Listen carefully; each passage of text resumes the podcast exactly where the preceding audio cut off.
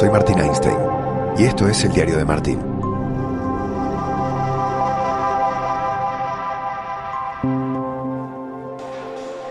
¿Cómo te va? Escuchás una música de fondo, ¿no? Es que estoy en un estadio, en el Santiago Bernabéu, en el último partido antes del superclásico del fútbol español. El Bernabéu se va construyendo de a poquito. Vemos el techo que cubre gran parte del estadio. Es más, a la mitad del campo de juego le da el sol. La otra mitad está tapada por la sombra porque el techo ya es prominente. Veo a Thibaut Courtois practicando, todavía no han saltado los jugadores al campo de juego.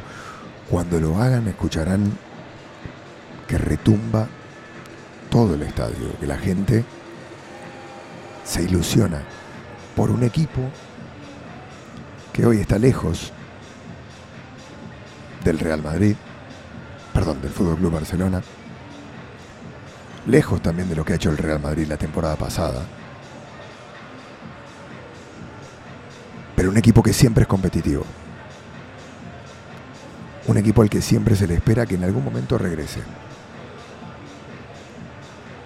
un equipo que necesita reforzarse, que ya lo intentó el año pasado y que tiene un nombre propio entre ceja y ceja, que se llama Kylian Mbappé. Hoy Karim Benzema está lesionado. Dijo Carlo Ancelotti que tuvo un golpe en el tobillo. Seguramente va a estar en el partido del miércoles, el Real Madrid-Liverpool. Pero Benzema tiene una temporada muy diferente a la que ha tenido el año pasado, la que le permitió ganar el balón de oro. Eso es lo que te da un club como el Real Madrid. Y eso es lo que no tiene Kylian Mbappé. Quiero hablarte en este podcast de las decisiones y de lo importante que son en la carrera de un futbolista. Te diría en la vida, pero claro, la vida de un futbolista es más corta. Mbappé tiene una ventaja enorme, que es la de ser un deportista singular. Un futbolista irrepetible. Un portento, probablemente hoy el mejor futbolista del mundo y por muchos años más. un futbolista que ganó el balón de oro, perdón, el mundial, y que le gustaría ser el campeón de una liga importante, ganar la Champions y sobre todo también rubricar eso que ya es una realidad, lo de ser el mejor futbolista del mundo, ganando un balón de oro, que lo hubiera ganado seguramente si Francia era campeón del mundo. Pero es que Mbappé le falta aquello que Benzema tiene, que es jugar en un club importante. No digo el Real Madrid. Un club que le permita dominar la esfera del fútbol mundial. Un club que le permita ganar el balón de oro, el de Best un club que lo posiciona en otro lugar.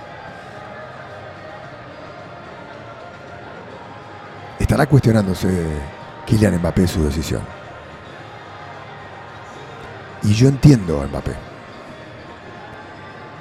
Sin conocerle,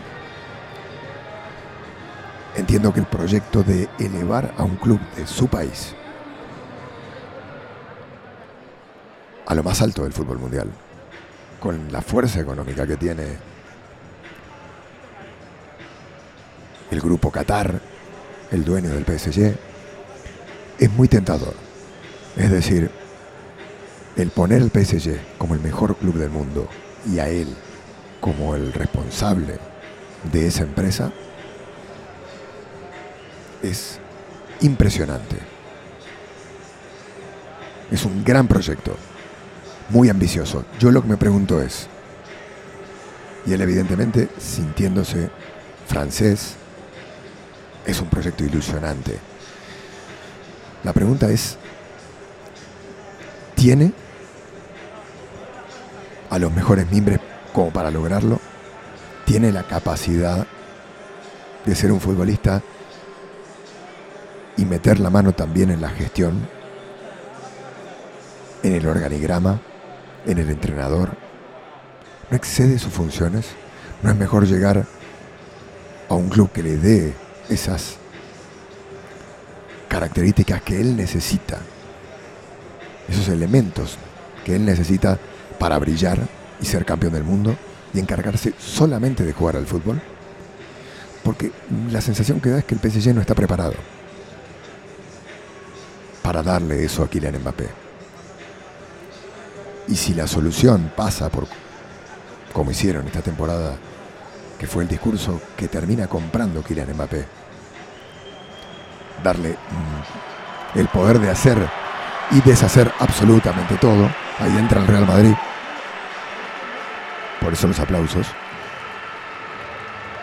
Creo que es un camino equivocado, es decir, el darle a Mbappé la posibilidad de decidir las altas y las bajas, el entrenador, el director deportivo,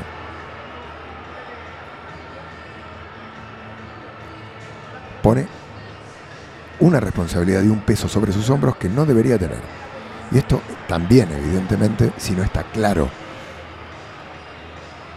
la orden de mandos dentro de un club,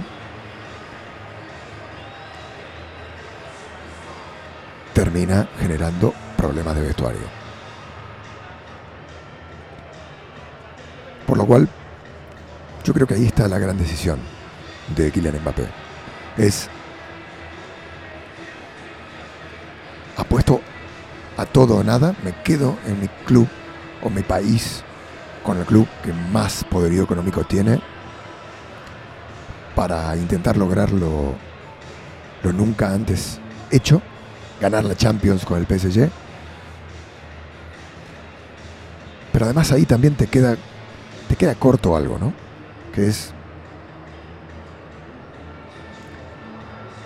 la liga, la liga francesa nunca va a tener el brillo de ganar la Liga Española o ganar la Premier, la notoriedad que te dan estas ligas, que tienen una historia y, además la, la pertenencia ¿no?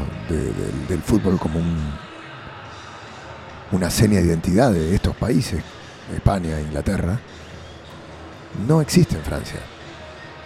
Lo he hablado con periodistas franceses y no es algo negativo, digo, en Francia el rugby es un deporte muy importante, el tenis es un deporte muy importante también. El fútbol no tiene ni encuentra la popularidad, la pasión, la llegada que sí tiene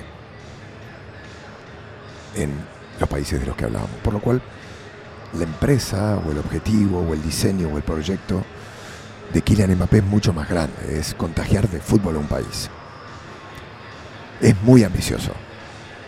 Hacer una liga más competitiva. Que haya más niños que quieran jugar al fútbol.